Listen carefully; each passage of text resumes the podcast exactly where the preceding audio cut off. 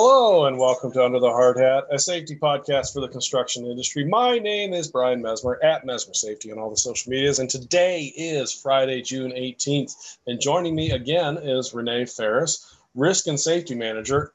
Thank you, Renee, for picking that song. Um, I think that song put the exclamation point in wham. I, I don't know if I heard it on the intro there, so I don't know if this podcast recorded, it, but I could not hear it while you were recording. Don't know if I was supposed to. Well, it was excellent. I was listening to it. If nobody else hears it, I had a great time listening to it. It's the "Wake Me Up Before You Go Go" song, and as usual, um, my guests picked the music. So Renee, this this is on you.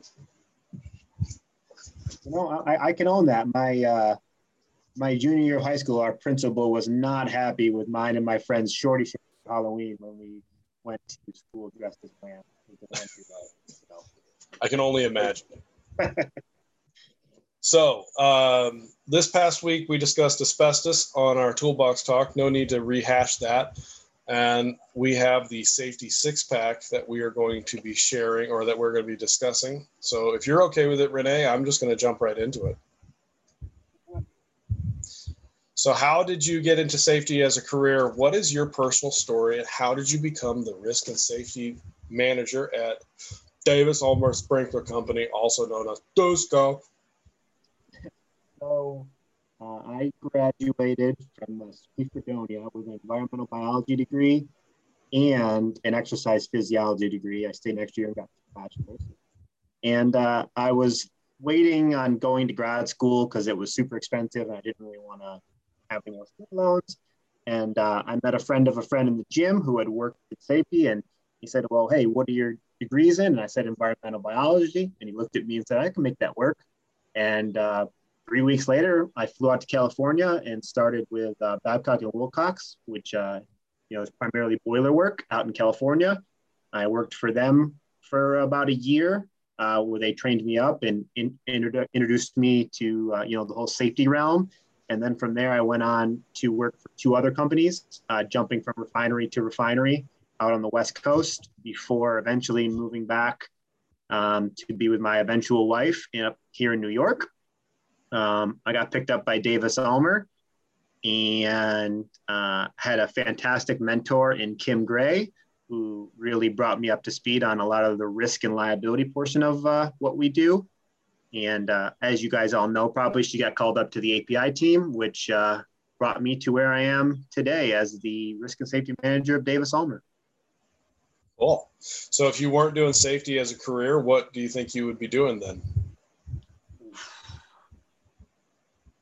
Well, I was going to go to grad school to be a physician's assistant or a nurse practitioner.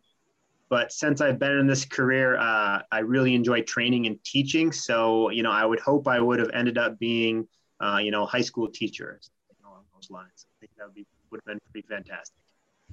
Do you, do you think you'd continue with the bodybuilding? Oh, of course. That's that was never in question. You know, that's just that's just a part of life. I just find myself at the gym or doing something every day. It's like going to the bar for me. So when you're walking a project site, what do you what is Renee Ferris's biggest pet peeve? Biggest pet, it's got to be eye protection. Um, you know, seeing I just can never think of any reason not to wear uh, eye protection, even if uh, you know there's no apparent hazard. You can always there's always the potential to get something in your eye. And unfortunately, we had a silly little uh, eye recordable this year at Davis Ulmer, which could have been easily prevented had he been wearing his uh, safety glasses. So for me, definitely eye protection. It always rem- reminds me of the um, what is it? That movie 300, where the guy he gets one of his eyes gouged out, and the gods granted me with two. That's looking on the bright side, I would say for sure. But and you know what? We actually had an employee who lost his eye, not working for us, uh, but he lost his eye in the industry, and he still did not wear his safety glasses half the time. Wow. And he only had the one left. Well, there it is. Hopefully, uh, he continues to have that one and he doesn't get injured with that one. So, all Last right. I saw him. All right. So, what is one big thing you're focusing on this year in 2021? For Davis Ulmer? You, Renee Ferris. This is all about you. This is not about anything else. So, it could be with Davis Ulmer. It could be uh, in your personal life. You could be like, you know, trying to get Mr. Universe. Oh, geez, Louise. Yeah. Well, you know, I did just have, you know, my son. So the bodybuilding has kind of gone by the wayside as it's a little bit time consuming, selfish of a sport. But uh, I did decide to run a marathon for whatever silly reason. So um, I'll definitely be training uh, extensively for that for the rest of the year to, and uh, hopefully complete that in October and move on from there to whatever next physical challenge I decide to go on. You know, it was really funny. A couple years ago, um, uh, I think it was a month before the Kansas City Marathon. I signed up for the half marathon with zero training, and then I'm not disciplined like you are, so I didn't train, but I did do 13.1 miles. And about mile number seven and a half, my right foot cramped up, and that cramp did not go away until the following Thursday. hey, good on you for complete. That's not an easy thing to do, just to go out there and you know hoof at 13.1 miles just because you got to. I, I have a large capacity for suffering. My ex-wife is one of my best qualities. Yeah.